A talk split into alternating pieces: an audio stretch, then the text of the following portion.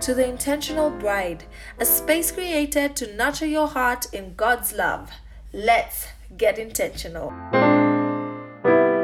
Welcome to another episode of The Intentional Bride. Welcome, happy Sunday. God bless you. This is the day that the Lord has made. I will rejoice and be glad in it. I'm so happy to be here. Yet another Sunday, yet another reason to be excited, yet another reason to live in purpose. Small ripples make small changes that add up, and eventually, you know, as long as you can get a mind to start to see things different, then you can cause change in somebody. So for me, if this is all I achieve in life, I'm inside. So, um, if you're new here, follow me on Intentional Bride on Instagram as well as you can subscribe on Podbean as well. So, today's episode is on do not worry. Do not worry about your life.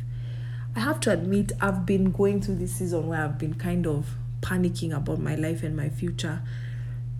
Rightfully so, because you know, you have to also put in place measures, you have to put in place systems or whatever to ensure that your future is secured. But my worry had gotten to the level where it was feeling overwhelming and I was unable to compartmentalize the different areas that I needed to develop it. So ultimately, it was feeling like everything was failing and it was affecting my morale and everything. And I remember going into a place of prayer and just asking God, you know, I really need direction, which I think that all of us do. We want that clear, detailed plan for your life downloaded into your heart by God so that you can just implement one after the other. But where is the fun in that? Where is the fun in that? If you know everything that God is going to do for you from beginning to end, where is the fun? Where is the reliance on Him? He knows your end. So he's working backwards, but you don't know. And sometimes it does feel hopeless, it does feel uh, overwhelming. Sometimes it's exciting, then sometimes it's not, then sometimes it really is, then sometimes it's uncomfortable. And I remember going into his space and he's like, You're spending all this time worrying about tomorrow, worrying whether you're going to be good enough, worrying whether you're going to make the right decisions, worrying whether you're allowing the right people in your space or not. You're worrying about all that. But nothing that happens to you happens by accident. And nothing that you go through happens by pure coincidence. It's all in His plan. Well, but Wadoni, how can you say that? I've been through so much. I've gone through some traumatic things. I've gone through some painful events that I wouldn't imagine a God in heaven would sit and allow me to go through those things. But I'm exactly saying that that each and every event, each and everything that you've gone through adds up to this very moment.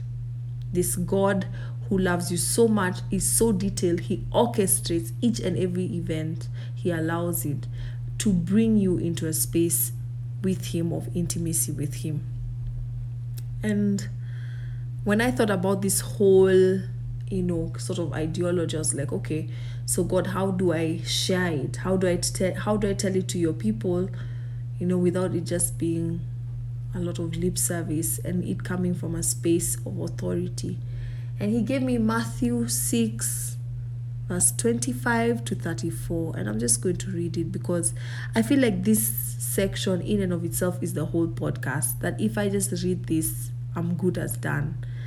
I don't need to add anything more. But for me, what I would say this scripture has done for me, it has set me free from stressing about tomorrow, from stressing about my behavior, my role, stressing about whether or not God concerns himself with me, seeing how I'm dropping the ball in so many areas, stressing about my imperfections, stressing about my lack of ability or my ability thereof, or stressing about the fact that the effort that I put into events in my life is not necessarily commensurate to what comes back. But what is interesting is that there's nothing new, literally, there's nothing new under the sun. And in Matthew, we see it demonstrated the best. And so, it says, Do not worry. Matthew 6 25. Therefore, I tell you, do not worry about your life, what you will eat or drink, or about your body, what you wear.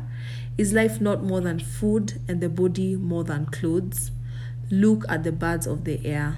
They do not sow or reap or store away in barns, and yet your heavenly Father feeds them. Are you not much more valuable than they? Can any one of you, by worrying, add a single hour to your life?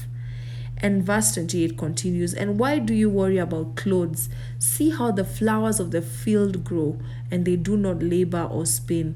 Yet I tell you that even Solomon in all his splendor, that not even Solomon in all his splendor was dressed like one of these.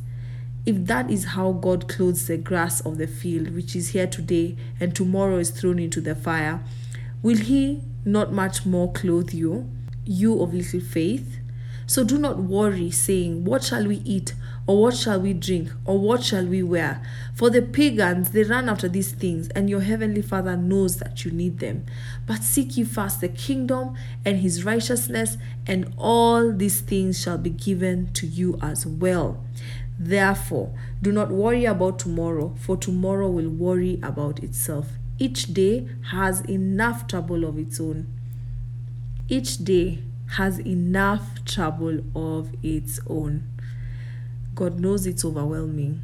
He knew that by the time this was being written, a time would come where some of us would barely be making it through the day, barely surviving, barely holding on. And if you're one of those who just has good days 24 7 we celebrate you and we say you know what share share how you do this but for those of us who are human and sometimes it's just like it's a struggle to get through each day remember do not worry about tomorrow for tomorrow will worry about itself each day has enough trouble of its own you know just survive the day just survive the day wake up, like I said, and say, This is the day that the Lord has made. I will rejoice and be glad in it. I give thanks for this beautiful day. And now I'm going to just survive. I'll survive. I will not worry. I will give thanks because this Heavenly Father concerns Himself with the birds of the air, the grass, the flowers of the field. How much more me? Thank you for tuning in, and I hope you can make this space a home for your heart.